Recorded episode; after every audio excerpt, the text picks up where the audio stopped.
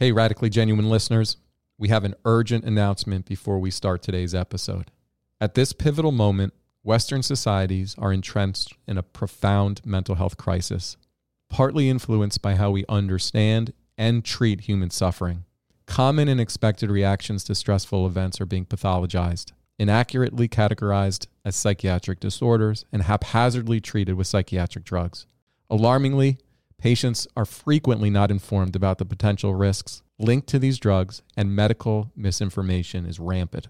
This absence of informed consent represents a serious ethical violation, depriving individuals of their fundamental right to make fully informed decisions regarding their mental health care. Industrial deception amplifies the perceived benefits of these drugs while downplaying their well documented harms. As a result, adverse drug reactions and undiagnosed health conditions are frequently misconstrued as indicators of deteriorating mental health, trapping individuals in a cycle of enduring disability. The pharmaceutical industry has hijacked our collective understanding of mental health, molding medical professionals into legalized drug dealers through their training and influence.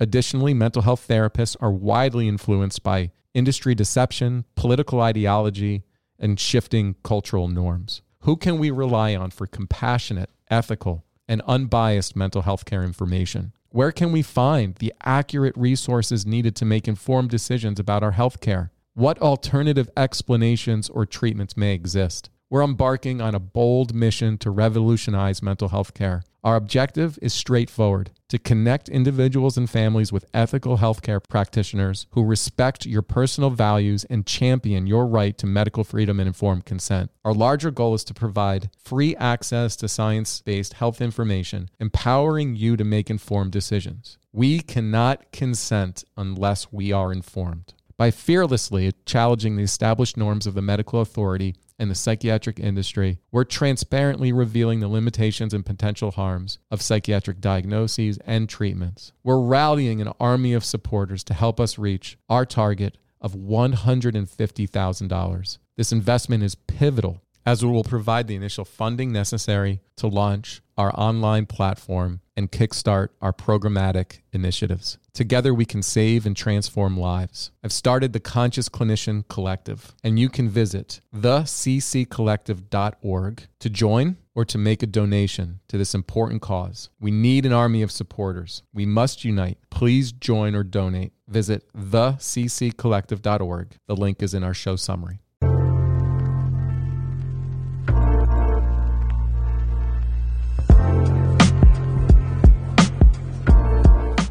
In therapy, radically genuine is reached when one is being truly authentic, communicating freely and openly as equals.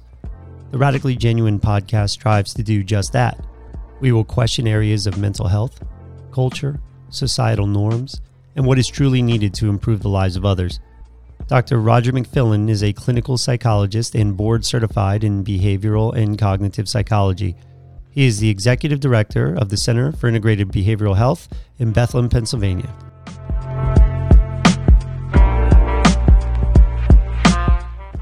Like what am i doing other than living for right now in this moment? That kind of became my mindset. And so i was somewhat familiar with psychedelics and the kind of reemergence of the research around them and how they could help like facilitate this is where language gets kind of complicated but facilitate just the recognition that it's, it's just here now.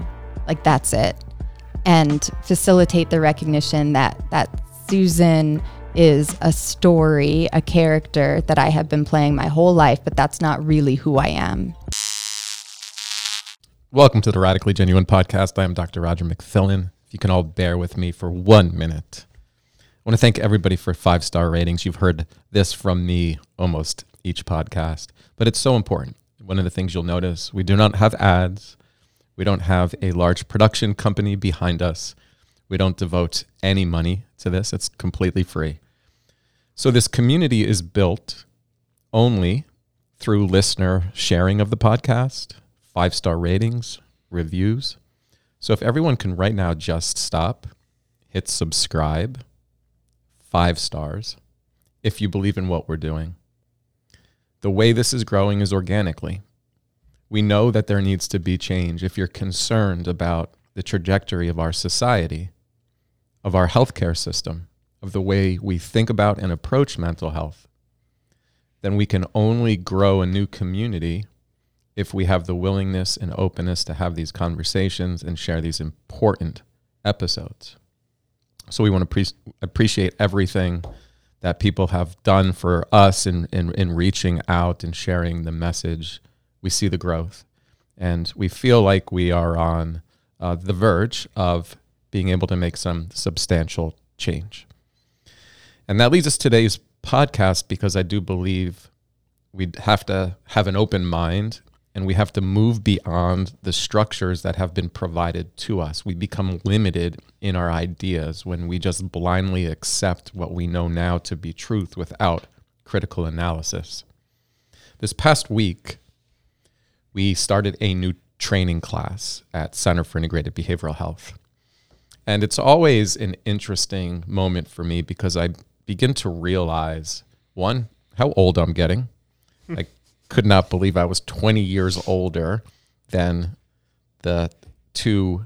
One was a postdoctoral resident, the other was a doctoral level extern who joined us. And when I think about like when they were born, their entire life includes cell phones and it includes an, an idea of living that has been communicated to them since birth the idea of what mental illness is, the idea of what mental health treatment is.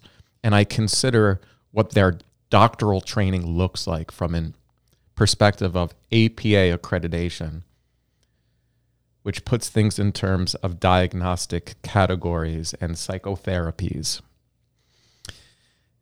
And I recently put something on social media that if you believe your only approach to facing or overcoming mental health problems is just psychotherapy or a psychiatric drug, then you've been brainwashed. How has society evolved over thousands and thousands of years? How have we begun?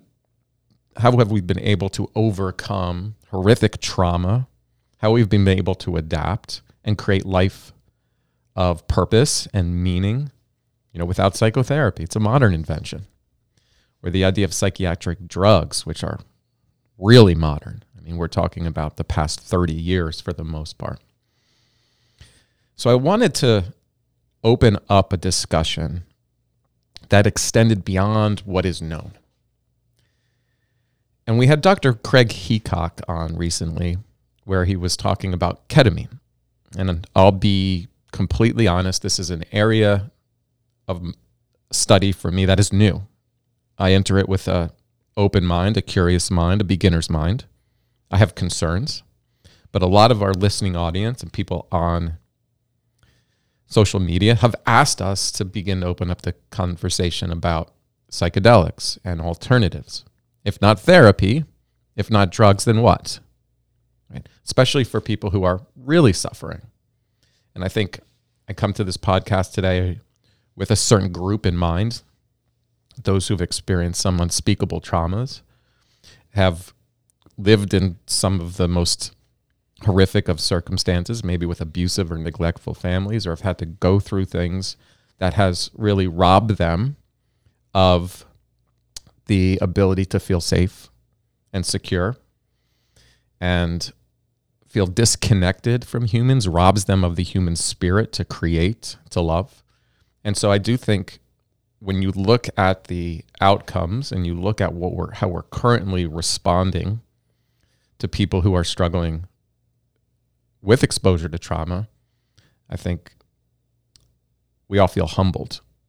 And one of the things I was talking about to the the group was Center for Integrated Behavioral Health started in 2012 in the time that I have owned this practice and worked at this practice, every available statistic demonstrates that as a culture, our American society, our mental health is worsening. I am part of a profession, an industry, where we don't really have strong evidence to suggest it helps anybody. That's humbling. There's higher rates of self injury, high rates of hospitalization. Episodic conditions are turning into chronic ones. The way we respond to mental health problems, in my opinion, is worsening the crisis. So the question is what is next? What is next for us as a culture? If you care deeply about helping people who are suffering, intellectually, you're curious. Your life purpose is around trying to support people who are in the depths of depression, overcome by fear, and trying to respond or react to events in their life that are incredibly painful. How are we guided?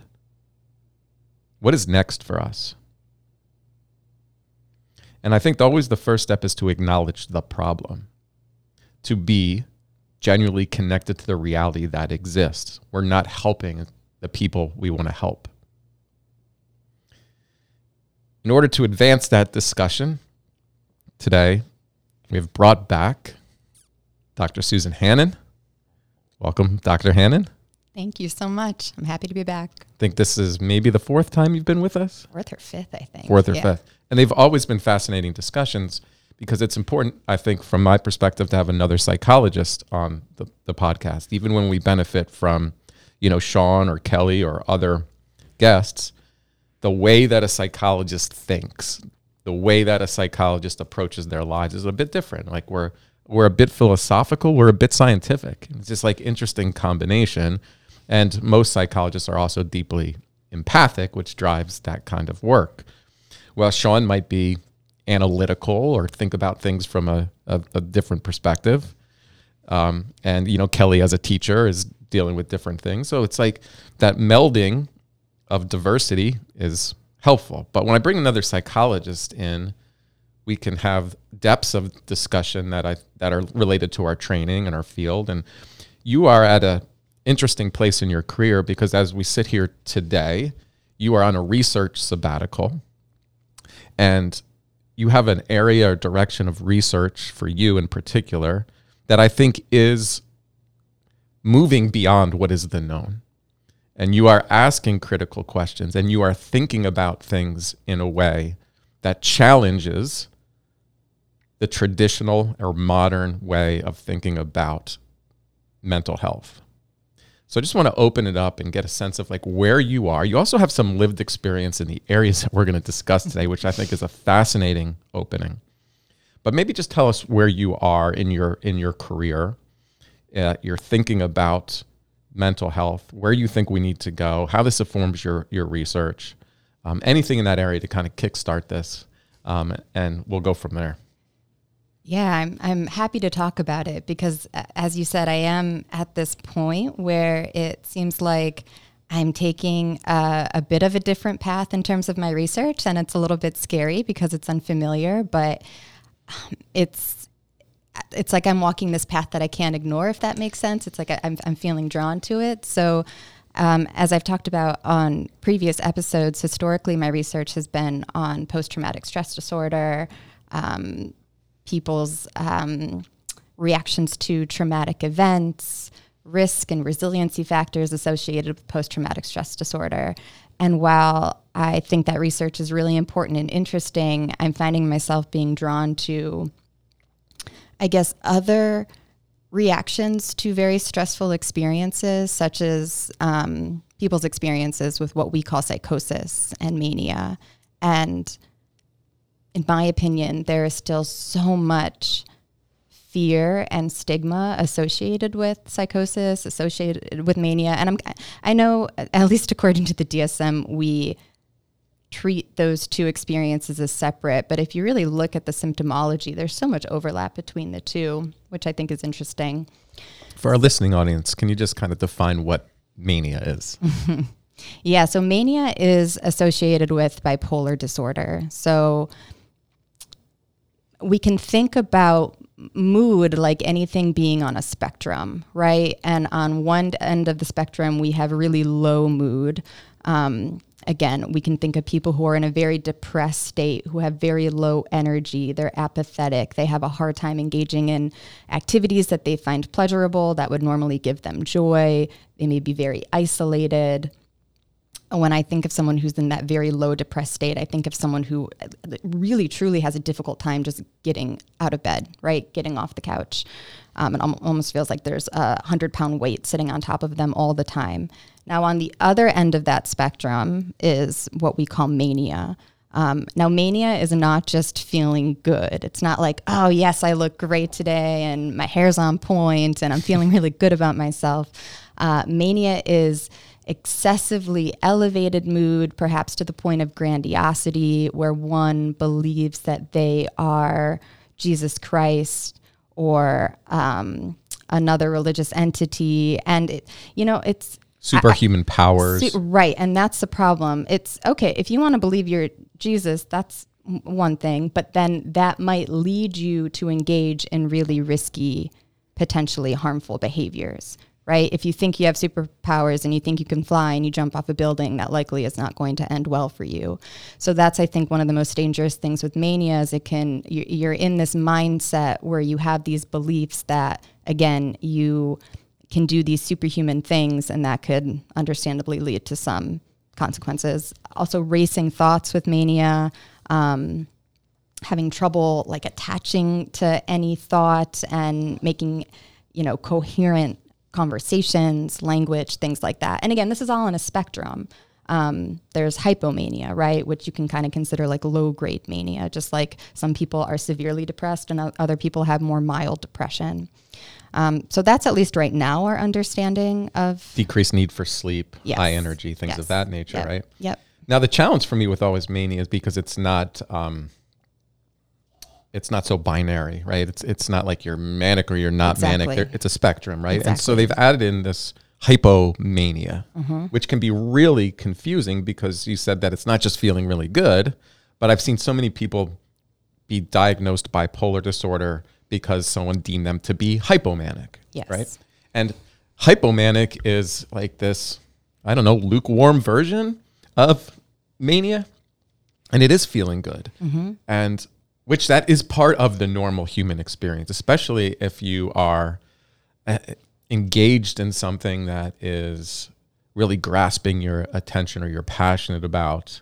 I, I, know I have a tendency to skew towards hypomania. Same. At times, I can be very productive during those periods. Yeah. I can be very energized. I can go through periods where I don't need as much sleep because I'm trying to complete things or answer important questions.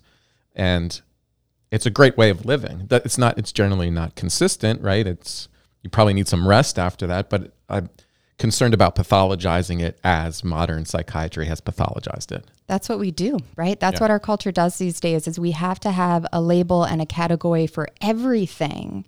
And once it seems like once that label is attached, right, then it becomes a disorder, it becomes something that is wrong. Um, what I'm going to say next, I, I, can appreciate is probably very controversial, but I'm kind of leaning towards this mindset now where I think if we as humans are capable of experiencing something that is then in the realm of the quote normal human experience just because it's very different than what someone else might experience i don't know if that's a disorder. And let me clarify i am fully i'm not trying to minimize some experiences of psychosis and mania. I know how self-destructive it can be. Mm-hmm. but self-destructive is different than disorder. It's different than pathology at least in my mind. Um, you made me think of when chuck ruby was on. And when you talk about hypomania, like sometimes you might be experiencing that and it just seems not appropriate for the character. And he was bringing up the idea of like culturally relevant. So there are some cultures where maybe someone is very happy and, and exuberant and just like bleeds and it just shines off of them. You apply that same type of attitude to somebody here in the United States and they might call them hypomania, right?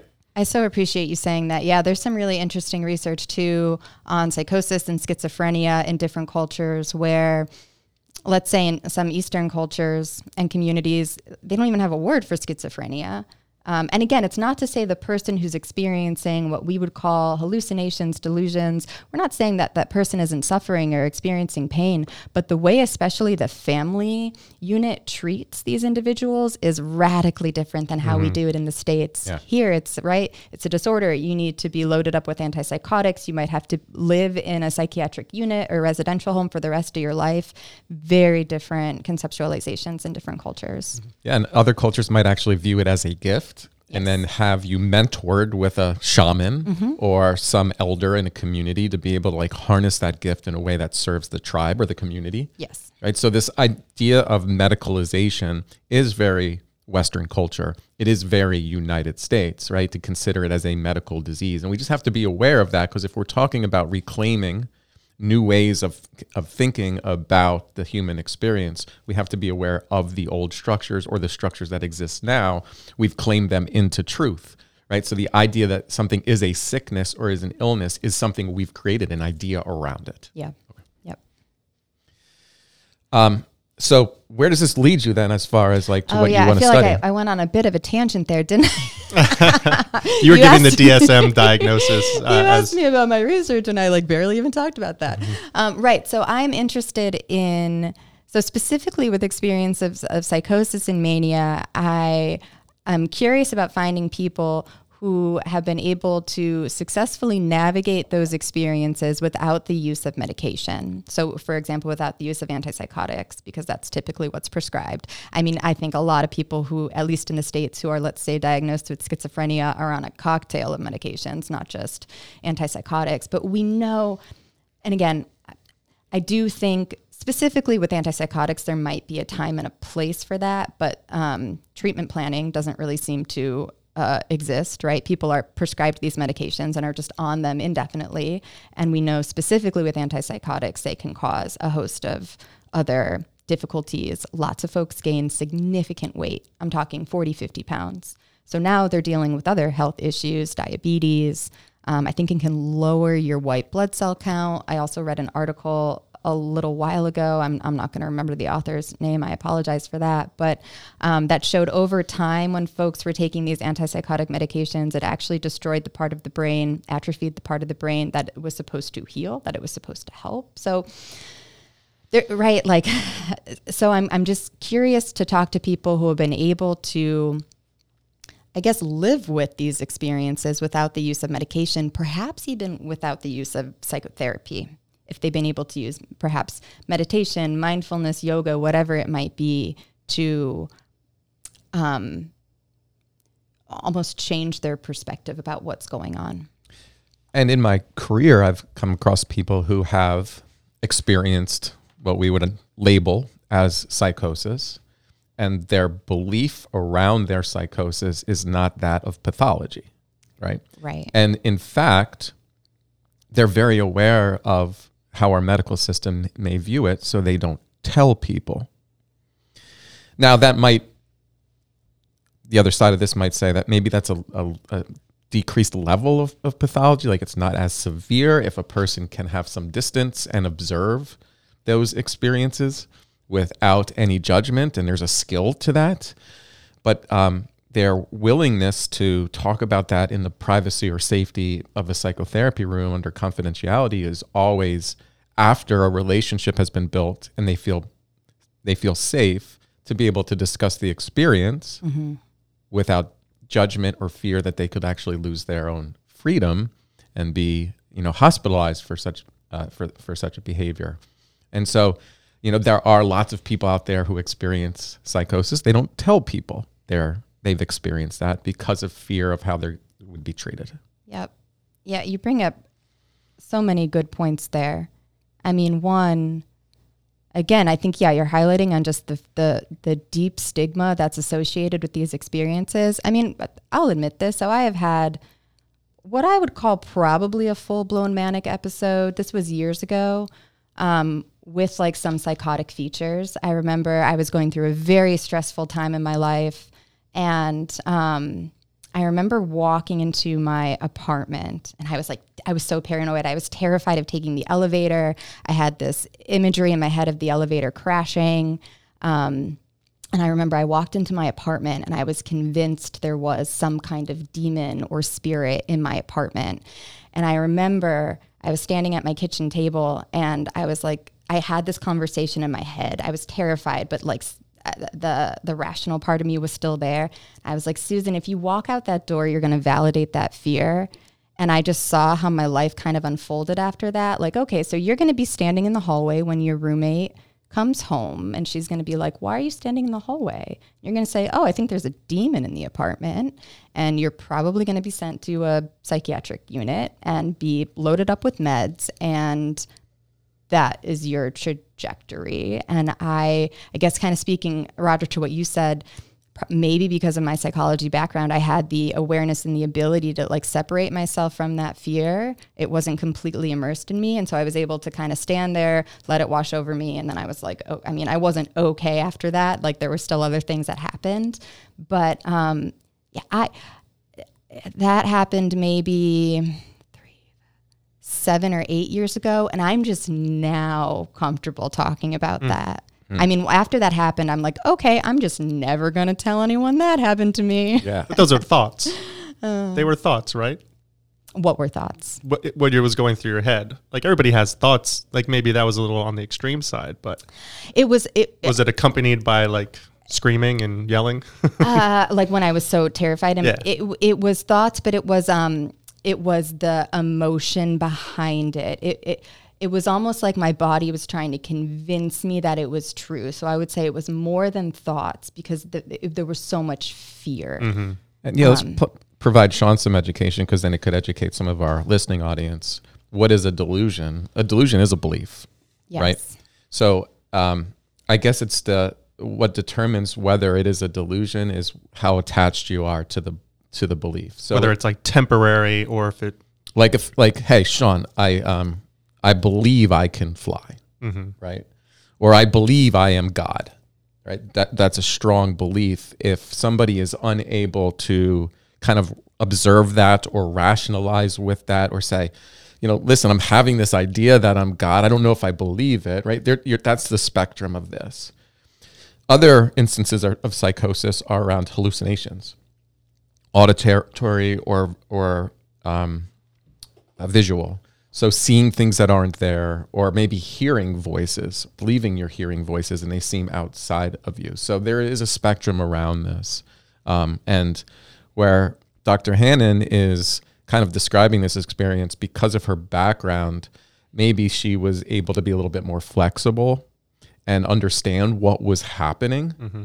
which is interesting as far as from a treatment perspective, because there's this recovery oriented cognitive therapy for psychosis. I don't know if you've you're aware of that or mm-hmm. any of that mm-hmm. research. Actually, a gentleman I went to school with is was heading this under the uh, Aaron Beck's clinic.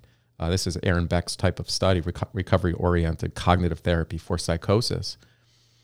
Um, and and it's trying to actually develop those those skills Right. And that's uh, the other interesting point that you said a moment ago how, right, there does seem to be some people who have the flexibility who maybe come into our clinic and after a few sessions they're willing to disclose this stuff, who are able to watch the thoughts without getting attached to them, yeah. right? It's, it's a very mindfulness esque practice. So in my mind, I'm like, if one person can do that, I think we all can. I think that's a skill that we can grow. Yeah. Now, there's a significant portion of people who develop psychosis from current or previous drug use. So let me ask you about at that time. Was there any drug use that might have contributed to that experience? None. And that's what's so interesting to me. It so I'm convinced and I could be completely wrong, but you you know there's some um, research that has shown that um, DMT, which don't ask me to, I don't know what the full um, name of that mm-hmm. is, but that that is naturally occurring in our brains and our bodies. Um, I swear I was under so much stress that that somehow got released in my brain because I, it was uh, uh the way that that manic, whatever you want to call it, experience started for me was such a radical shift in my perception and how I saw the world. It was like I woke up and I just knew everything was connected. So stress induced. it was stress induced, not drug induced. It felt like I was on drugs now that I've done drugs since then, like psychedelics, but there was no um, drugs taken at the time, but it felt like a trip. Yeah. Okay. Now I'm going to speak from a perspective of someone in- who has not used drugs. Um, my entire life, I only experimented with cannabis one time. That's it. Yes. Pothead. I'm like loser. Yeah, I am. I'll- you know, I was an athlete when I was younger.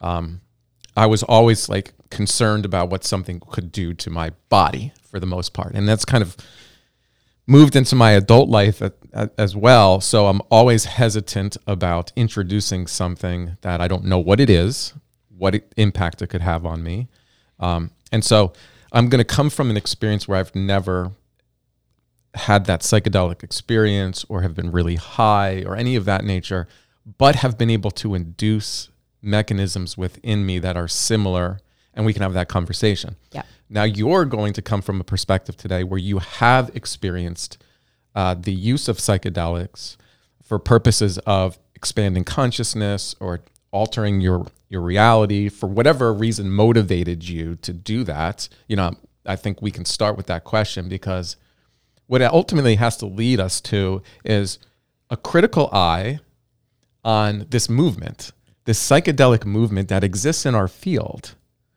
And understanding for me, it's always for who, for what, at what time, under what conditions, for what risk, for what benefit. And those are the questions we have not traditionally been able to really answer in terms of our mental health field. We've developed this diagnostic system that is very inadequate, but we act like it is adequate. And then we create medical interventions for it as if they're scientifically validated. And there's never that plan for whom, for what, under what conditions, for what risks. So that's my concern when we start talking about the psychedelic movement, whether it's psilocybin or ketamine or any other potential, even plant based medicine. For who? Under what conditions? So, can you tell us your experience with psychedelics? Um, under what conditions? For what purpose? And let's just talk about your experience. Yeah, when and why? Are you high now? you would never know. I am not. No, but real quick, Roger, you bring up a great point that I, I completely agree. You can have these changes in perspective from taking psychedelics, cannabis, meditation. It could be stress induced, like it was initially for me. So it's not the drug. It's not, and we can probably get into this later. It's, in my opinion, it's not the psilocybin. It's the mindset shift. It's the perspective shift that that happens as a result of that.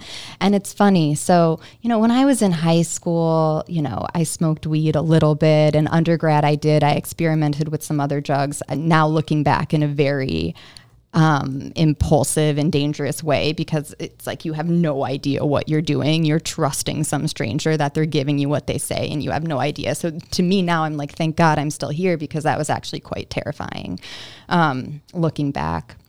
But even like two or three years ago, if you would have told me that I would be so interested in psychedelics like mushrooms, uh, I would have laughed at you. Um, I had no interest in it. I, I, would imagine years ago they probably terrified me um, because I was someone who very much valued control. Mm-hmm. And I very much had bought into this illusion of certainty. Like, if I do these things, if I live my life in this way, these things will happen to me.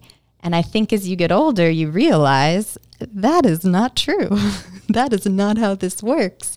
And I think, and I think I talked about this on um, a previous podcast, the Doing Hard Things, where my dad passed away very suddenly in December of 2021, and and I literally watched him die, like watched him take his last breath, and that just that honestly looking back was kind of another almost like psychedelic experience when that was happening and right after i was in a very different state of mind then and that just kind of opened me up it helped i think break this illusion of certainty and control. It's like, oh, like th- these things could happen at any time.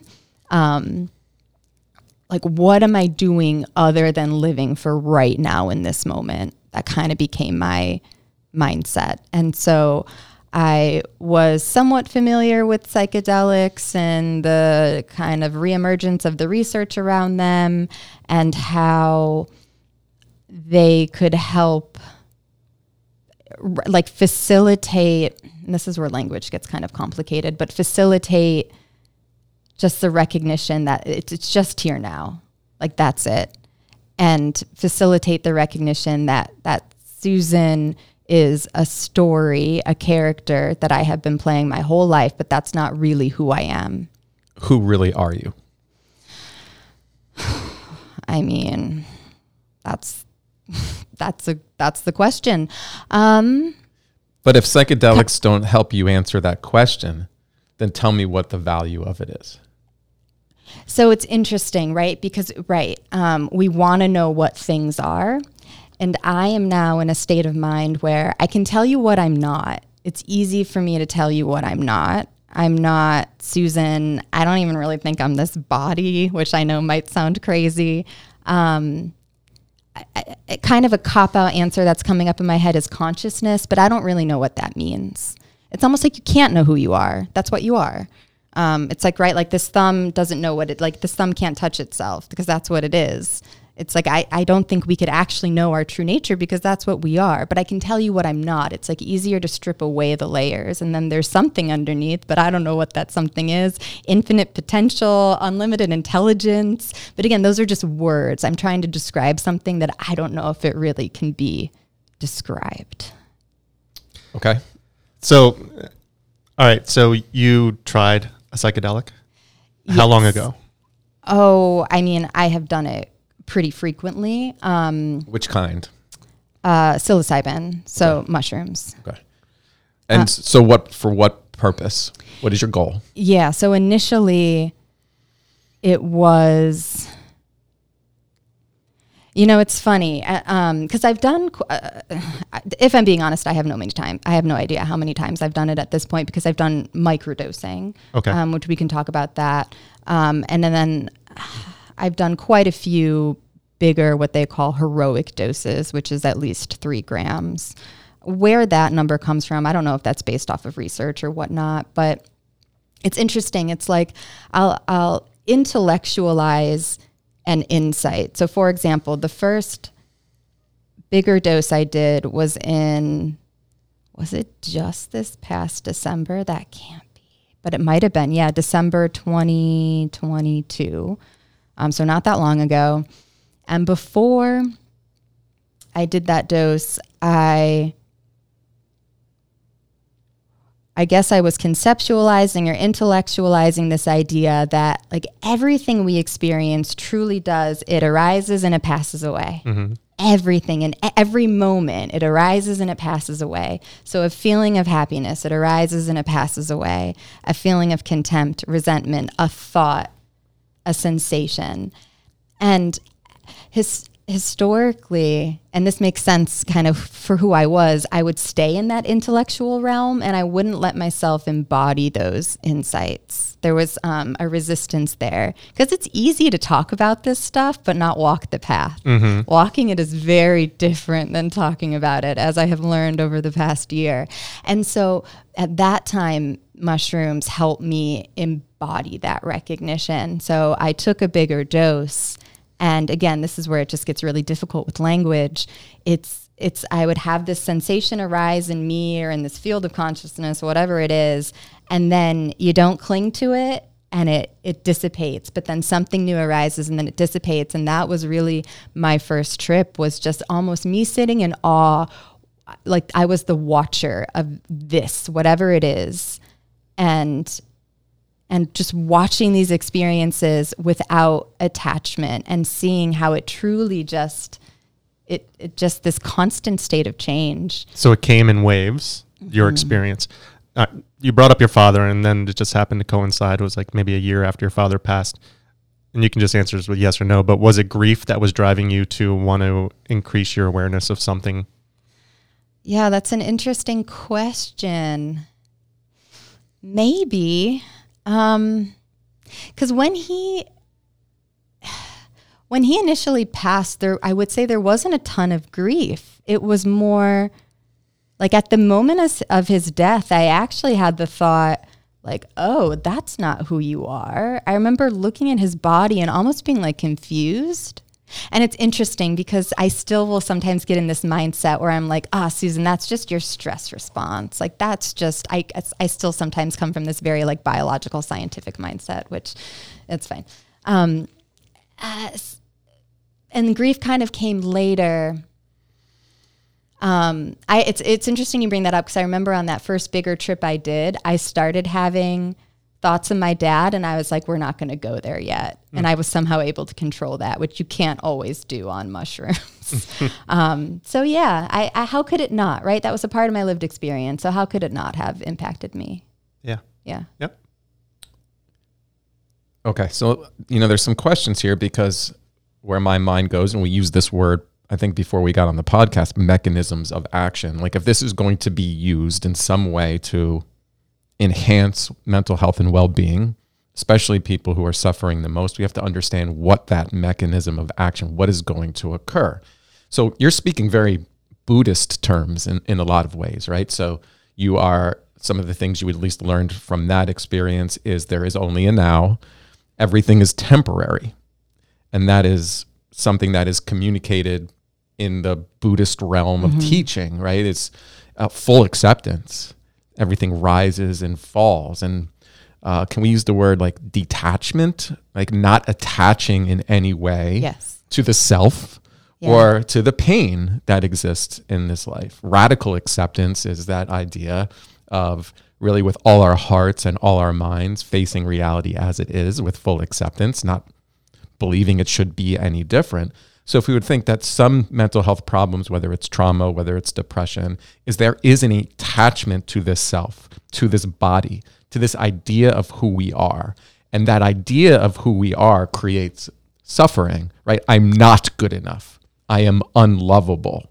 I can't do these things. I am a failure. And that is a deep connection to the the body, right?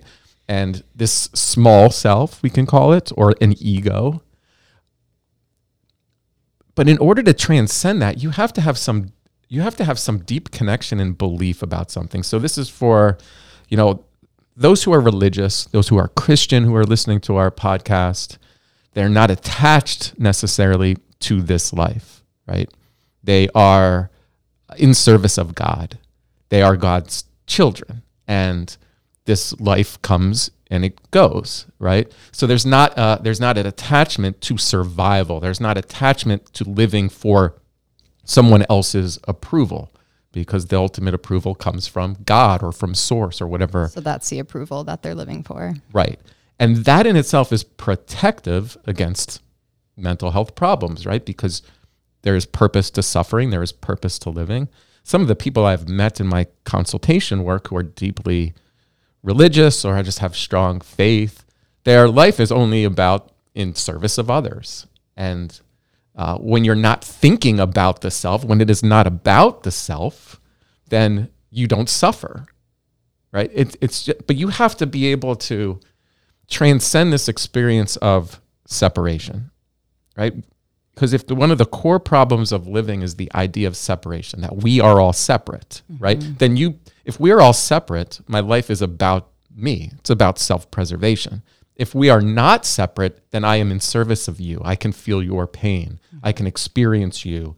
I have goals of, of love. I don't get attached to the neurotic day to day details or, oh my God, I don't have enough money or I don't have enough materialism. And it's the focus on those things that creates mental suffering. Right. I think you're saying um, and I, again, this might be controversial, but this is what I think identity is the root cause of all psychological suffering, right? This idea of separation that I am a separate self that can be depressed, that that the comparison, right? That I am less than someone else, I'm not worthy. that I think is the root of it all. And that's all in the mind, right? The mind would have to create that. It's self created. That comparison, you are better than me, you're more attractive than me, I'm a failure. All those things that it's would- learned. Yeah. you'd have to learn it, you'd have to engage in it, you'd have to create that reality. And some people have the ability to not create the reality. I want to go back to the your loss, right? Um, when you lose somebody close to you, it is an awakening. It is an awareness that this is time limited, and that can be freedom or that can be fear. There are people in my own life and people I have worked with that the experience of loss of somebody close to you, and it, sometimes it's not even just death; it could be another type of loss creates a degree of fear. I don't want to feel that again. I don't want to experience that again. And then they enter into patterns of behavior to control for that experience. Oh, I did that in romantic relationships for 18 years. A lot of people do. Yeah. Right? Like it's the fear of being rejected, it's the fear of being left. And then you withhold love in those scenarios. I don't know how many times that's a conversation in my therapy sessions, the games that are played to try to protect yourself. And it's so self defeating. But then there's the freedom the freedom that comes from experiencing loss. It's like, what am I worried about with this neurotic nonsense? I'm going to be dead, right? Memento mori. I, you know, this life is going to be over. So why, why, why am I clinging to that experience? Why am I clinging to the now? It could be over tomorrow. And if we are lay, if we're lying on our deathbed, right? Let's say we get to live a full life and we're surrounded by our loved ones and our family. Well, what actually matters then? All those little neurotic worries that create fear or a lot of the things that create depression would not even have mattered. And it's possible that you that some people can only get that type of insight if they transcend the small self with the use of a psychedelic or maybe another mechanism mm-hmm. to be able to transition past that. Mm-hmm. Yeah, and you mentioned, I, and I, I, I appreciate that a lot of maybe the terminology I'm using is um, rooted, for lack of a better word, in Buddhism. I think prior to my psychedelic experiences, and especially because uh, being a psychologist and being um, familiar with treatments such as dialectical behavior therapy, which has roots in Zen Buddhism, um, that's where a lot of that language comes from. But if you look at really all of the religions, Hinduism, even Christianity, uh, they all seem to be pointing at similar things. Yes. And again, I we were talking about this I think before we started recording. So I was raised Roman Catholic and I was raised in a church where the Bible was taken literally word for word and I have my own opinions about that. I think the Bible could be a source of symbolism. Um, that was not how it was communicated in my church, but I think when you look at it as stories, when you look at it as symbolism, there actually is even more overlap than we thought between Buddhism and other Eastern forms of religions and philosophy. Yeah, which is a fa- fascinating discussion point because um, let's accept there is a God, there is source, it is all loving, right? We are all connected. Then that God would not create separate religions, you know, that would start a war, right? I mean, religion has created war. Yes. Like there's not necessarily a right or, or wrong, there's only messages. What we then create into the physical world and live by can be a human creation. Even when you read the Bible, there are multiple interpretations of it. We are also limited as human beings. We're limited in our ability to grasp things that are godlike, right? And we have to accept that limitation. If somebody is in the 1500s, they might read something and interpret it some way. Yes. And then from the experience of someone in the 2000s would then interpret in another way based on what we've claimed, what we've grown into, what we've experienced. That profound humility of greatness, of, of, of something that is so much bigger than us, could actually help transcend the human race into becoming more loving. I just was reading certain uh, recent studies about um, those who identify as atheist, right? Um, and I think what is the actual definition of an atheist? I want to make sure I get that correct. Believe in uh, no religion, nothing beyond this, right? You want me to read Why- it out loud? Why don't you just Google it so Sure. we have like a clear definition of atheism. What do you think it is? Well, I identified as atheist for a period of time, and in my mind, it was all just very biological. I turned to dirt. That's it. Yeah, No disbelief. point, no purpose. this just it's Oxford. So disbelief or lack of belief in the existence of God or gods. Okay. To me, that idea in itself is a predictor of mental health problems. You want to know what's also interesting about just American culture? Those who I've identified as atheists were more willing to uh, to take a uh, a COVID vaccine, the mRNA vaccine. Um, they're more likely to follow government recommendations or quote unquote medical experts on a recent survey. I'm going to have to get a hold of that. We, as human beings, search out authority. We search out a godlike state. And if there is not a supreme power or belief system, you are going to follow a human. You are going to follow a leader. You're going to follow someone who is charismatic. And if you don't believe you are anything but dirt, right, then the only experience of pleasure or joy or something that's bigger than you, anything, everything is going to then be limited to the physical pleasure of just this world. You're only going to care about self preservation. And so you are more likely to be experimental. This concept of transhumanism begins to be um, articulated into modern culture. You're just trying to advance the human race as a body.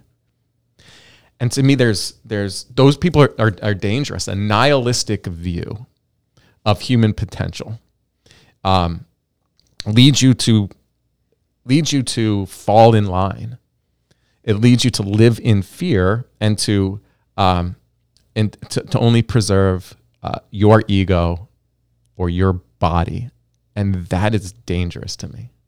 Yeah, I think anything um, where ego is God is very dangerous. And that's where we've been for so long. And I will say that I think is something that um, psychedelics has helped facilitate for me is the recognition that, again, the word God is so loaded. I hate using it, but this is all God. We are God. This is God. Consciousness, infinite intelligence, whatever you want to call it. That's my recognition now. And again, when I say God, I don't mean this like Guy in the sky. Thank you. Yeah. exactly.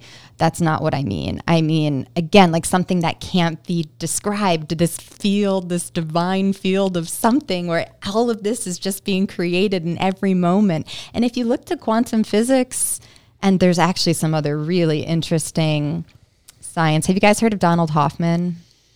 I have not. Um, he, I believe he's trained as a cognitive psychologist, um, but he right now is working on theoretical models of consciousness. And his work is showing potentially that.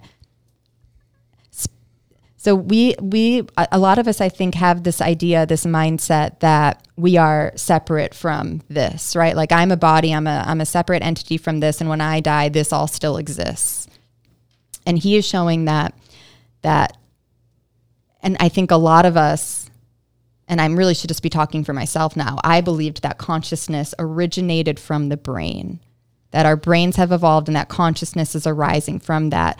Researchers like hoffman are saying no that that consciousness is what's fundamental to this whole experience and and we us space-time is arising within this field of consciousness. And it's such a radical way of looking at it. People are calling crazy. I think that this is like where the the future is headed but psychedelics i think ha- has helped um, embody some of these recognitions for me. Absolutely. So, if the psychedelics is what you called uh, like a, a mechanism for action, mechanism for change, Well, no, we have to know what is the mechanism of action from taking a psychedelic. So I- I- I feel like it's, it's- opening a window. I think is what we're saying. it's usually it. Expanding this is my interpretation, but maybe it's it's in pursuit of a reason for being to broaden your understanding of things. And there's always there's always many people that take actions to try and get those answers. It makes me think of people that jump on road trips.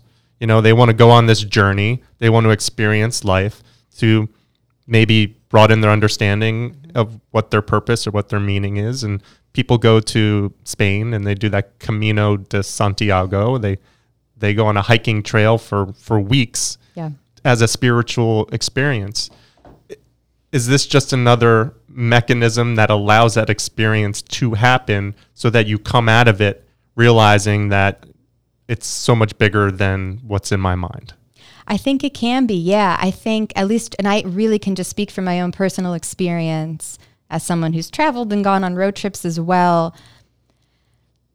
There does seem to be something different with psychedelics, at least initially, where The trip. because well so when i'm going on a road trip let's say prior to my use of psychedelics susan was still really there Yeah. and i can appreciate what i'm saying now might sound a little nuts but with psychedelics eh, from my experience if you're willing to let go the story of Susan drops. And again, this is where it gets really hard to to communicate with words. But one bigger trip I had, I, I was I was creating this story in my head that I needed to have a heart trip.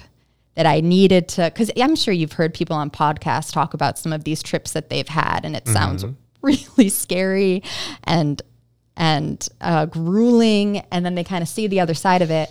Um, I, I was creating this narrative in my head that I had to do that. I had to go through something like that. And I was with a group of good friends at the time, and my one friend said something like, Susan, doesn't have to be like that. Like, you can just let go. And in that moment, I did. And then what happened next, again, I, I never will be able to fully describe with words, but it was like I was just I was the moment. And when I say I, I'm not even talking about Susan anymore. It was and like I, we were on a walk and like each step i took it was like the the world was being created in front of me. And it wasn't bliss. It wasn't like the happiest i've ever felt. It was very intense. And there was so much uncertainty. At the same time though there was this peace. There was this ease of no matter what happens it's going to be okay because any fear comes from the ego of susan. And and again so may, was that like an ego death? Maybe but i really i'm careful with using that that that terminology because y- like you can't have this experience without the ego. I couldn't have this conversation right now without susan. Like she's the ticket to my experience right? I think alan watts talks about that but you i think through psychedelics and other experiences that i've had i just don't take susan seriously anymore. Mm-hmm. Like as i was driving here i was noticing some anxious thoughts. And i you know i was aware of them and i'm like you're so silly susan. Like what's going to happen is going to happen. You're going to be in the moment when it's happening. So it's just baggage that you're leaving behind. that's a beautiful way to say it. Yes, it's like you're I for so long, oh my gosh, for my whole life it's like I was carrying this heavy heavy backpack and I was the one who was putting rocks in the backpack. Like this is all self-created. I like with the kind of relationship stuff like we talked about before. I you know, I was trying to control people and these were just heavy rocks I was adding to my backpack and then over the past year or so I've realized like I don't need that rock. I don't need that rock. I can take this out. And wow, it feels a lot lighter when I'm taking myself less seriously. This is kind of nice. Mm-hmm. And there's still pain, there's still discomfort. I just don't take it as seriously. The Ram Dass book. Is it Be Here Now? Have you ever read it? I read it. I can't remember the title. I'm so horrible. Yeah, or that names. Sounds like i I'm terrible with the names too. Or that sounds like an Eckhart Tolle book too. Ram Dass. Be Here Now. Be here now, yes. Yeah. Okay. So I read. 1971. I read Be Here Now, and that's the concept of what you're what you're talking about. Like everything you just mentioned was Be Here Now. There is only a now. Nothing else exists. Nothing. if something else exists, we created it in our mind. But from a spiritual perspective, you're just talking about the soul. You're differentiating the soul from the body. You're the divine self, that is you, that is eternal, from the body of Susan, who was the ticket to this experience. You chose, your soul chose for learning to be Susan. Right? But Susan is forever. Or no, your divine soul is forever. It's a it's a divine divine self. So I guess it's not necessarily ego death because you to survive you have as Susan it has to exist to be able to love mm-hmm. in a manner that is consistent with human pleasure and experience. It has to be connected to that and some of the identity. But you are, we've created this identity for ourselves. So Dr. Hannan, the psychologist, is an identity, right? A role I play. It's, it's yeah, but that's like not you at all. Mm-hmm. Um, even who you are on this podcast is not fully you. You have to play that role, and being able to observe that experience is probably part of what needs to happen in order for us to maximize the now. So to know the difference, because we're going to have to give up uh, that that control, everything around the ego or the body, in order to fully experience this time. to know the difference. I like that. Right. And again, just speaking from my own experience, I was so stuck in the story of Susan that I couldn't see anything else. And I was a psychologist at the time. you know what I mean? Like I had this knowledge. And so it's just fascinating, right? So right, there there there needs to be a willingness to let go of identity, which I can appreciate that that's terrifying.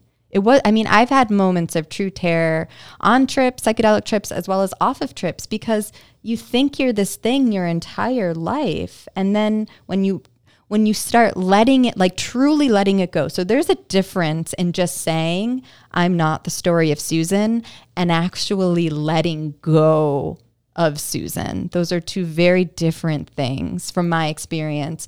And psychedelics helped me embody that and let go of Susan.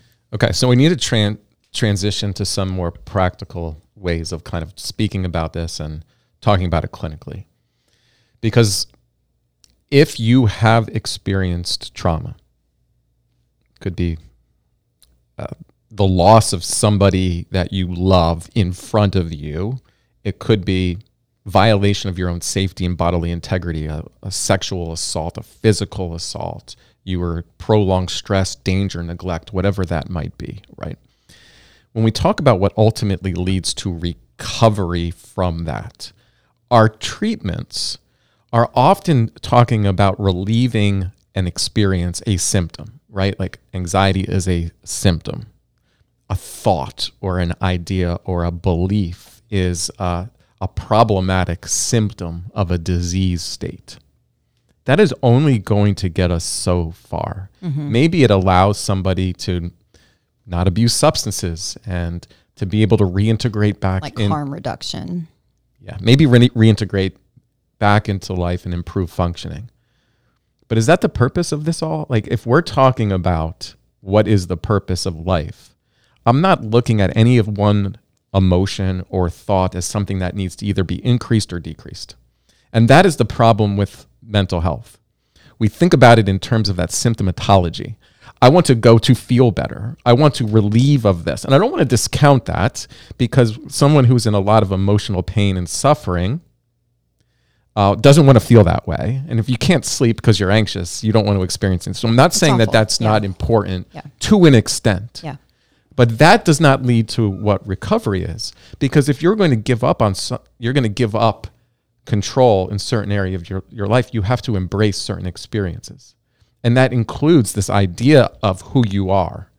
And if that is influenced by the trauma that has happened to you, and you are only now approaching your life to protect from that future trauma, it is Im- impossible to live fully and to, and to recover. So, what can, hap- what can happen in a psychedelic experience that can lead or assist somebody in recovery to living more fully? That's a really good question. And again, I, I feel most comfortable just speaking from my own experience. The the recognition that no matter what you're experiencing, like you're okay. You're going to be okay. You don't need to feel less fear in order to be okay. You don't need to feel less anxiety in order to be okay. You are perfectly whole and complete right now in this moment. And because of terrible, shitty things that have happened to you in the past, that has facilitated this mindset that has you convinced that you're not. And I want to be really careful with how I'm saying that because I can appreciate how some people might think I'm like blaming someone who's experienced, let's say, trauma, that they're creating this. No, this is meant to be really empowering, right? this idea that you can change your reactions to things. Just like we can get stuck in a mindset and stay there, we can change our reactions to things. But no matter what you're experiencing, you are okay. Because again, you're not this limited ego of Susan. You are something far greater, eternal, right, Roger? Like you were saying, limitless. That that again, I have no idea what that really is and can't comprehend it. So it just it opens again. It it almost just like you you mentioned. I think um I forget what you said earlier, Roger, but I, but I imagine it's like we go our lives and all, all this mud and dirt is on this window, and psychedelics help start cleaning off the window to see what really is, right? It's like when it's cloudy outside, we think, oh, the sun's not there. It's there, it's just being hidden by clouds. So it's like those clouds are kind of moving away. So I think, yeah, for me, psychedelics has, has just showed me how powerful I am, how truly powerful we all are. Um, in in kind of creating a life that we want to live but again, it almost sounds a bit contradictory because at the same time, psychedelics has showed me like uncertainty, right? Like I had no idea when my dad was going to die. I have no idea when I'm going to die. So it also helps, I think, with the recognition of just how precious this is. Um, but it's been just such an empowering experience for me where I know I'm going to feel fear again. I know I'm going to feel anxiety and all of these things. And when I do, like that's okay. I know it's not going to last forever and I'm going to handle that. But I'm this is my this is my concern about the movement because it's not articulated in a way that is going to move somebody from trauma state traumatized in their body, fear to resurrection. Okay. Use more religious terms. So, reclaiming something new, evolving past it to live in peace again.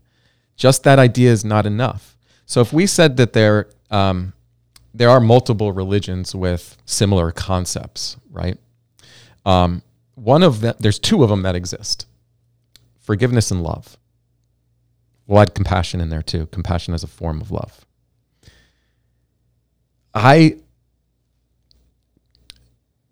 I am uncertain. I've, I haven't experienced it.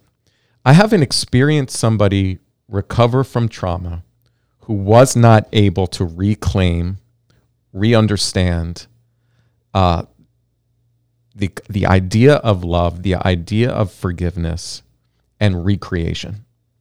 So I one of the the aspects of Christianity that I um, try to maybe understand from different perspectives is resurrection. We talk about it as Jesus dying for sin, right? And seems like there's that's written in in the Bible, but is resurrection something also much greater than that? Is that our own ability to recreate, to die, a, a part of us to die, and then to be recreated again. And that can only be created in uh, a shift in consciousness I uh, I tell this story, um, and because I, I know that she would probably want me to tell this story, I, and I'll just change some of the details. I had a, a, a woman who was horrifically traumatized and sex trafficked, and she went into a psychedelic state while disassociating, while being raped, where God, divine source, turned everything around into love, protected her. Not only that, she said she experienced the pain of her rapists, what they went through over the course of their life that led them to act in this way against another human being. And within that was compassion. So there were three components that allowed her to recover compassion, also compassion for the self, love and energy that she learned to create into her life, and in forgiveness. And one of the hardest and most challenging aspects of therapies and those who have been harmed is being able to reintegrate that back in their life because they're living in fear. And it's natural. It's natural to be harmed than to self protect because it is such a horrific experience. But is there a, how do we transcend from one stage in life to be able to love again? Because if you are living in the now, the trauma is not the now, the trauma is in the past, mm-hmm. right? And how do you live back into the now and then be able to have a relationship or to experience joy or to connect with a human being when a human being harmed you? And that is still the question on a spiritual level that I grapple with. How do I forgive another human being who harms others? And one of the things that drives a lot of the work that we're we're doing on radically genuine is I have an anger towards uh, those in positions of power who act unethically or who hurt others or even the bystanders who see it, know it, but fear stops them from saying anything or doing anything. And I think we can look historically that uh, the way human beings treat other human beings is we hurt each other, we kill each other. And I have a hard time grappling with doing nothing. And I tend to see those people as less than or or weak. And there's an anger that sometimes fuels on a positive note love towards others uh, those who've been victimized or maybe standing up and screaming from a microphone about what needs to be changed. So that duality i understand serves my expression of love. Um, but i have a hard time coming towards forgiveness of the people who harm others.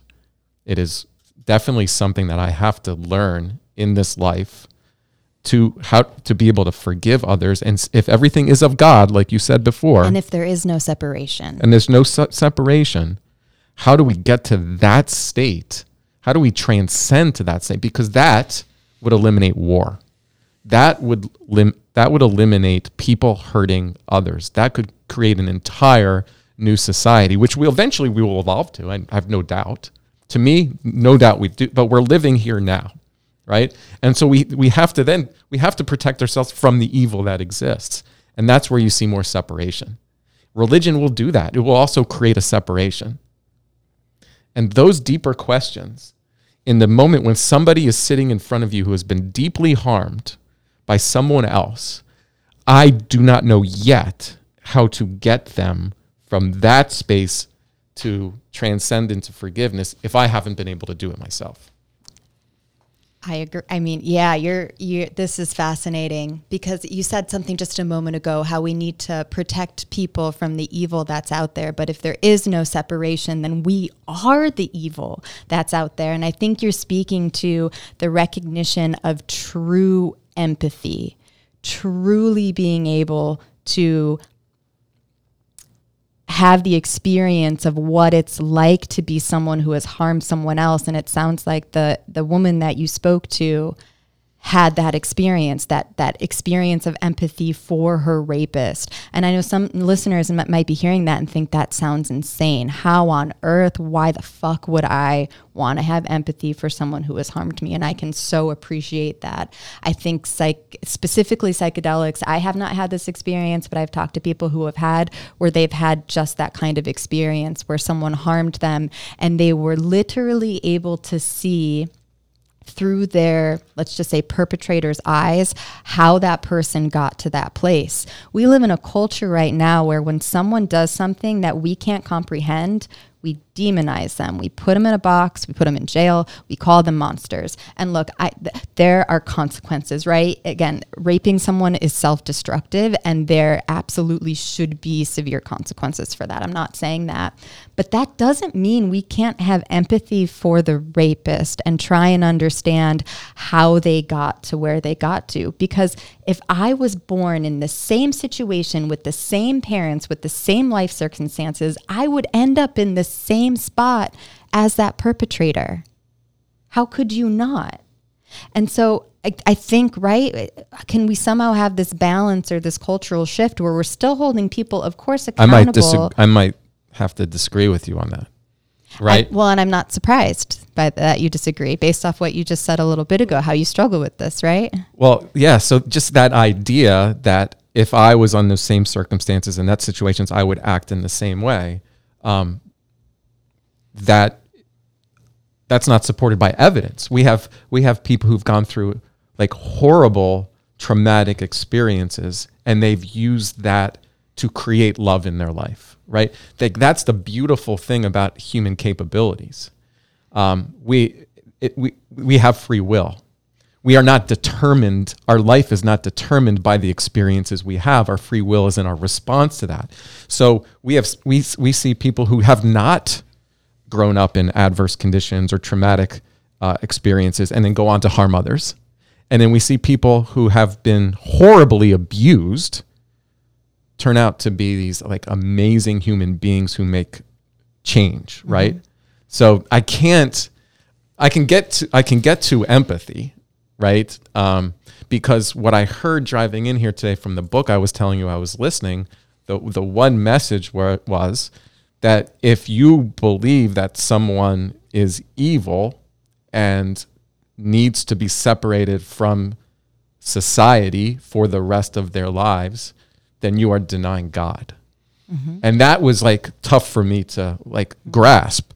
And because if everyone is of God and we are fully connected, then each human, each person can heal, uh, has the has the same capacity, and that we've claimed it or we've claimed the ideas into our existence, and therefore on this plane that we live, that's only what we understand. Um, because of, of time, I want to get to frequency and energy and vibration. I mean, you're you're talking about it. Everything is energy and frequency.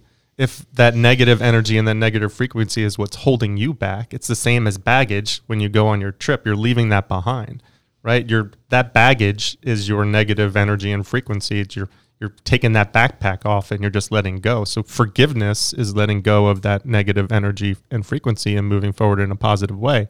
And is it the psychedelic the the mechanism that allows that to happen? You started off by saying the problem with the movement is you don't know how it gets people to that resurrection, I think is the word you used. So it could it could it could with so, the right guidance so i mean this is my problem with the mental health industry is there's so much fragmentation and we started off saying by for who, for what, for when. For somebody who doesn't work as a psychologist or a psychiatrist, if I was experiencing a, a mental health crisis and I went out to seek out what was the best solution for me, there's there's like like uh, there's too many options in terms of like what's going to get me towards that resurrection. And now this is just another one. How important is it for the person who's guiding you that's part of that experience with you to make sure that you don't have a bad trip or you're not reliving those experiences in a negative way and doesn't give you the ability to to resurrect. There needs to be some type of guide that is going to make sure that you stay focused on the positive. And it seems like you had some people in your life that were with you on on your psychedelic journey to say no, it doesn't have to be that. It can just be this experience where you'll get something out of it. Yeah, this is an interesting question, and this is something that I've been kind of grappling with recently. I've had trips with um, a group of people that I, I trust immensely, and I've also had trips alone. And I've had, um, at the time, what I would label as a bad trip. It was scary. I felt like I was dying a couple of times, but then turned out to be extremely insightful. So good and bad are just labels, right? It's mm. how you respond, it's how you react to something. And I think even from challenging, difficult, let's just say psychedelic experiences, just like life experiences, your reaction to it or your conceptualization of it determines how you feel about it, right? I learned so much from some of those challenging trips because I, I, I chose to. I chose to see it in that way but you need somebody to help you, uh, Susan. You have an understanding of psychology where you're able to apply your learning and your understanding and then and move forward from something. But if there's just an individual who jumps into a psychedelic experience because they've had a traumatic experience and they don't have somebody guiding them to understand what that experience is and what they can take from it, there could be no resurrection that comes from it. Well, and this is why I'm so curious with the trials that are out now for psilocybin assisted therapy. I really want to dive into the protocols to see what that quote guidance looks like, right? Mm-hmm. Because my concern, I think we were talking about this earlier, is that you can kind of guide someone to just create a a new ego almost. And again, we the ego is always here, right? It's not separate. Nothing is separate. But for me, at least, the awakening, for lack of a better word, resurrection, whatever, with the psychedelics have been the recognition that I am that that the ego is this experience that voice in my head that's not who i am that's through conditioning and learning. And so right my fear is that if that's not the guidance after these psilocybin assisted therapies then i don't really know what we're doing. And i i'm concerned with some of the news headlines that are out now. I think roger i was joking with you about this earlier how i saw a headline like oh psilocybin assisted therapy reduced uh, major depression in patients for up to a year. And I saw that and I kind of cringed. I'm like, oh, we're missing the whole point. Like a better head- headline might be psilocybin assisted therapy helps you recognize that there really is no you to be depressed. and so that's, that's trippy in itself. I know. And we don't want to go, I don't know if we're ready to go there as a culture. We're, we're definitely not. And I also want to speak to the, the harms of, of psychedelics. Okay. Um, we are talking about it as this uh, great spiritual connection that can open up doorways, expand consciousness, and transcend our time in this physical body.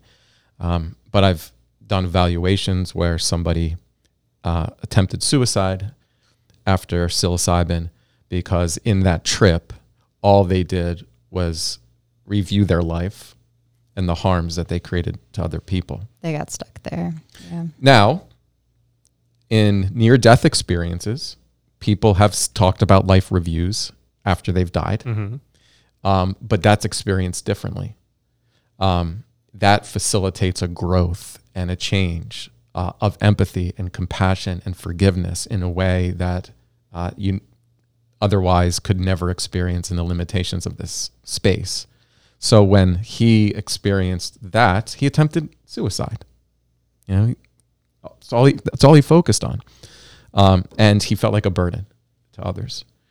Dr. Craig Heacock spoke about his experience with getting bit by a dog. Mm-hmm. A thousand. Well, one dog. One dog yeah. had a traumatic experience. Like wait, PTSD. this actually happened. Yeah. Okay. So, this is this is sure. this is one of our recent podcasts with Dr. Craig Heacock, who's a psychiatrist, at Fort Collins, uh, Colorado, and he runs a ketamine clinic and he got bit by his dog. And then he was experiencing post trauma reactions acute stress kind of reactions. And he and he did ketamine. And he in the ketamine trip he got bit by a thousand dobermans. German shepherds. German shepherds. Worse.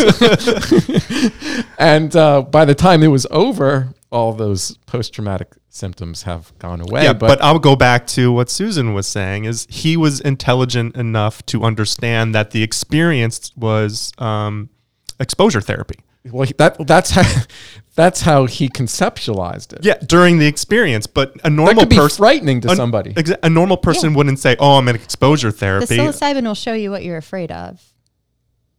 Yeah, I don't want to do that ever. Then. get attacked by a thousand clowns.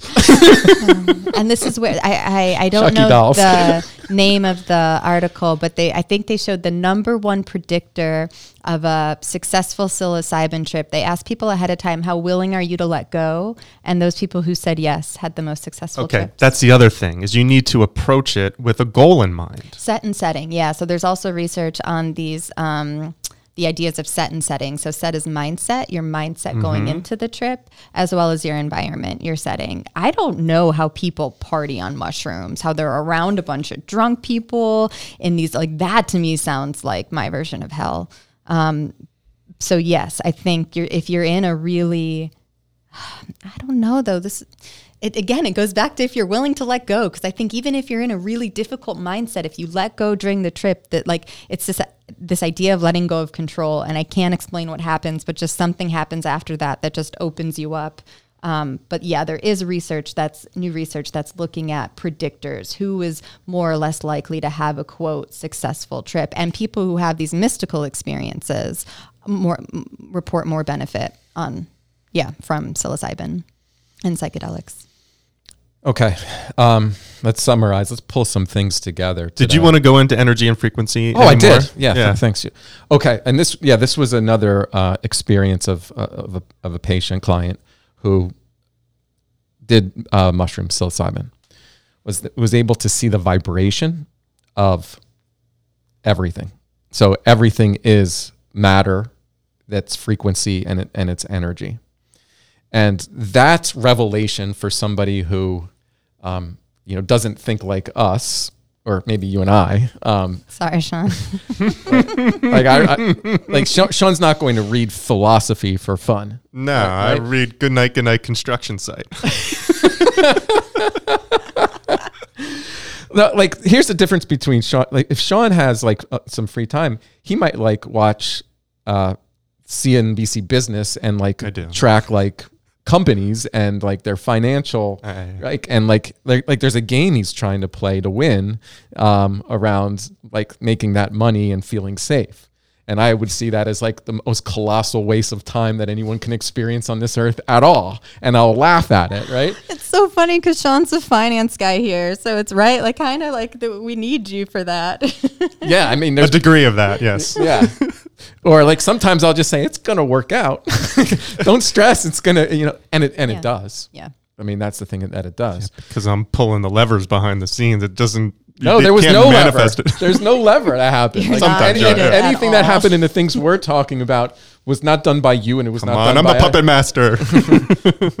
So anyway, this idea that things are that that our frequency and, and energy we haven't even tapped into. If we are all connected, there is there's good evidence that this energy is experienced by people that are close to each other, right? Like you have an energy, you have a vibe, you have a vibe, and we we experience that vibe. We can talk about it in terms of other words, intuition, uh, clairvoyance. Like we have this capacity to experience each other, and we do we we just haven't claimed it as a culture yet. We haven't claimed it collectively to know that when I come into contact with you and I feel something and I experience it, that is about an, an energy that is experienced about the other person that they're in. And it's been my, and this is without psychedelics. This is with being able to expand consciousness through meditation and actual intellectual learning too. Once you, if you are able to change your frequency, for example, right, which means you're shifting your consciousness, that means you are changing the world in which you are living in. Like we live in different worlds, mm-hmm. right? Everything that you live in is different than me. What you live in is different. And it, that's what makes it so difficult to sometimes understand each other because then you'll interpret my behavior through only the frequency that you're in. So the vibing that can occur between people is when there is like a connected level of synchronicity in that type of energy field that exists. And um, we can we might experience it through emotion, but we can also experience it through like something's off. It doesn't feel right, right? And I have always been absolutely amazed by the sensitivity of some of my clients. And I think that's a problem with our current mental health field is that those who are most sensitive and connected to the energy fields around them are pathologized because that's viewed of what they experience as a symptom. They're gaslit. Mm-hmm. Their superpowers, essentially, in who they were born, that might allow them to create great art, or in the optimal experience, might allow them to love fully, are pathologized around stupid labels. And some of those labels are so ignorant and limited, I want to bang my head against the wall right? Oh, well, you're that's borderline personality disorder, or that is this, or okay, I can give you this so you don't have to feel that. That idea and that level of ignorance and inability to see beyond what is the most simple is what makes me so angry because people are harmed. So when I say like somebody might come into the session with this um, this sensitivity to even my frequency, they can they can feel my moods um, and I am have to become so conscious with some of my clients to reconnect to the now and to move away from whatever that conscious experience was at another frequency, generally in stress or fear. Right. So I know we have the ability to do it. It can only be done in the now. That's why mindfulness and meditation is so important. But we feel it from from everyone else. We just don't understand it. We misinterpret it, and we use it in a manner that probably creates more harm than benefit. It's so fascinating, right? So, what you said, how we literally all have our own different realities. All I know is my perception. And I, I'm having what I think is a coherent conversation right now, but even what you just said, I interpreted it through my own perception. I'll never actually know what you meant by that. I only know it through my own senses, through my own perception, and that's wild to think about. But if we, so it's almost like, if if you don't fit into the quote mainstream perception reality whatever it is then you are pathologized. But if you look at the mainstream mindset that's also insane. So many people are stuck in their head most of the day worried about a future that literally doesn't exist. All there is is right now. That's all we've ever known. That's all there is. But yet because so many people live in that future oriented mindset. We're like, that's normal. That's just how it is. But that is, if you look at the, the definition of insane, like psychosis, it's like that is, that's not reality either. We've just accepted that to be true. And that's what's scary about our mental health diagnostic system is like anything that deviates from normal is pathological. But who the fuck would want to be normal now? Mm-hmm. Right? And like, culturally normal culturally normal, right? you can go to another culture and then you you know you've lost your mental illness diagnosis. So if I go Susan to a psychiatrist or a medical professional, I say, "Hey doc, guess what? Um, I believe I am of God. Um, I I believe I also have the power to transcend uh, this level of consciousness. I believe the body can heal itself. I believe people can ultimately heal each other through through love." how are they going to how are they going to label me I mean, if you went to me, right, I'd be like, oh, you're my kind of people. But I, I understand you're not saying if you went to me, right, oh, you'd be given some kind of psychotic I um, believe, disorder. I believe, you know, they might ask questions, have you ever felt down before? You know, they try to like conceptualize it in only the way they know it. Or I'm going to make him bipolar. Because that's all they can do. Right. I'm going to make him bipolar. Yeah. And well, yeah, I've, I've certainly been, you gone through a two week period of down you know, feeling down. And do you feel good when you believe you're of God and you believe that people can heal themselves and love is an energy? Well, yeah, sure. Well, that's hypomania. Mm-hmm. And let's just here, let, let me give you an antipsychotic, we'll call it or anticonvulsant, and we'll say it's a mood stabler because your problem is your mood. And most people don't understand that that's just some strange creation mm-hmm. by some people mm-hmm. that a small group of people. Very very small group of people that we have all claimed as truth. Well i don't buy your truth. That is not my truth. And i think your truth harms people. And so that's the field we live in right? Yep. that's or that's the field we work in. That's the idea we're training. Those those trainees those doctoral level residents and externs are being taught that model, so they are now claiming it as their truth. They are now limited. They are now limited in what they see and what they can do. And that, Sean, is 98, 99% of every mental health professional that exists. Someone says something like I just said, they're going to refer me to a psychiatrist because they're concerned about my reality. But I'm concerned about your reality. your your reality limits you.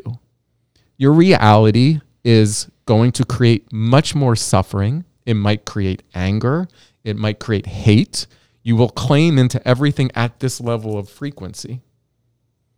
And that in itself is not health, but you might be normal right? Because it's just normal to be scared. It's normal to divide. It's normal to fight. It's normal to get a divorce. It's uh, it's normal to create an in group and an out group. It's normal to use street drugs. It's normal to take a pharmaceutical. It's normal to die of cancer. It's normal to have a heart attack. It's normal to trust your doctor. It's normal to get a vaccine. It's normal to follow the authority. It's normal to be a tri- to be in a tribe. It's normal to say I'm a Democrat, I'm a Republican, I'm a Buddhist, I'm a Christian. I'm going to give myself a label. This is all what is normal. And guess what? I'm going to hurt you and I'm going to be miserable and I'm going to get depressed and I'm going to look for a drug as the solution. This is what is normal. I'm going to get fat and unhealthy, and I'm going to sit in front of Netflix. All of this has become the normal. Are we expected to be normal? Like, that's what you want to be? Yeah, division is normal. And I think that is something psychedelics has shown me is that again there is no division and this is just a recognition that has continued to deepen for me but there really is no separation. Um, it's all one thing whatever that thing is. I like the imagery um, of imagine one big brain and everything we'll just say every human for now even though this would entail everything every human is like a different eyeball on that big brain. And so we all are like localizations separate localizations on all one thing and we're all seeing this whatever it is from a d- slightly different perspective. And there is no good or bad right or wrong per- perspective. Again some are a lot more self-destructive than others but it's all just a way of knowing this whatever it is Dude, she's high right now, Roger. this whole conversation, really she's not going to remember. No, actually, if you think about nature, some of that exists, like um, forests and uh, mushrooms and, and moss. They're all one connected and they talk to one another. They found out that trees communicate to one another through the root system. So why not, right? If, if it exists in nature, why won't it exist for us as a species? Yeah, and some philosophies will say this is almost like a game, right? The human experience where it's like hide and seek from yourself, from your true nature. And if you if you don't take yourself too seriously, it actually can be a lot of fun. Like there are still moments where I fall asleep and I get very attached to the story of Susan, and it is fun realizing like, oh, nope, that's not it. All right, let's wrap this one up. Um, you know, takeaways for this for me is I'm open minded about the possibilities that can exist. There are people that diff- who are different than me, and um, just because I'm very conscious about what I put into to my body and the negative effects, doesn't mean that other people don't see that as part of their openness or possibility. And when you talk about things like plant based medicines or other things, maybe they're put on this earth for for a reason but it is in the way that we conceptualize psychedelics. It is not like taking an SSRI. It is not designed to treat a symptom. It could be where it opens up a new opportunity to think about things differently, live differently in a way that can get you to detach from your own suffering and improve the quality of your life by engaging in life in a completely new way. I personally believe you can achieve that without a psychedelic, but maybe not everyone can. Um, and maybe I need to experiment with this to give up some of the things that are holding me back.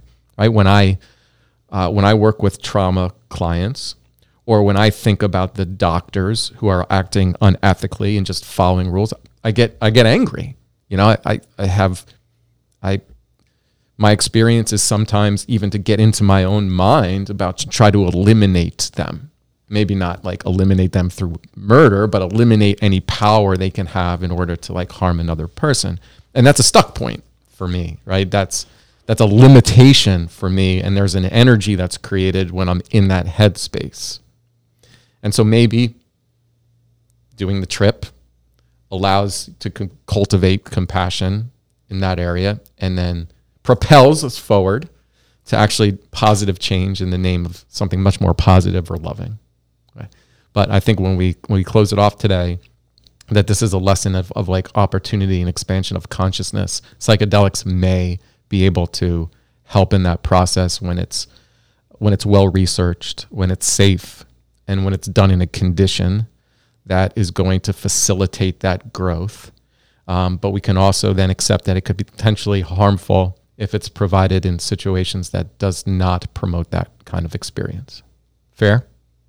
Yeah, that sounds fair. I mean, coming full circle, you at the beginning of this episode, you said something how the value in having different people on the podcast, and some have a more philosophical perspective, some are more uh, rooted in science, some there's a kind of synergy between the two, and I think that's just what we're speaking to with psychedelics. It's it's another perspective, right? It's another way of seeing the world, and I think the more that we can broaden our perspective, the more empathy that we can have.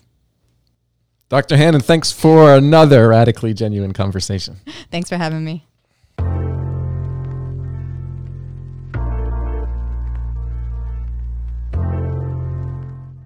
Listening to a podcast may be therapeutic, but it is not therapy. Always seek the advice of your mental health professional. If you are in a crisis or you think you have an emergency, call your doctor or 911. If you are considering suicide, call 1 800 273 TALK to speak with a skilled trained counselor. If you found this podcast interesting, please share it with a friend, subscribe through your podcast app, and engage with us through our social channels. And if you are concerned about a friend or family member, reach out. The six magic words, I was just thinking about you, may make their day. Thank you for listening.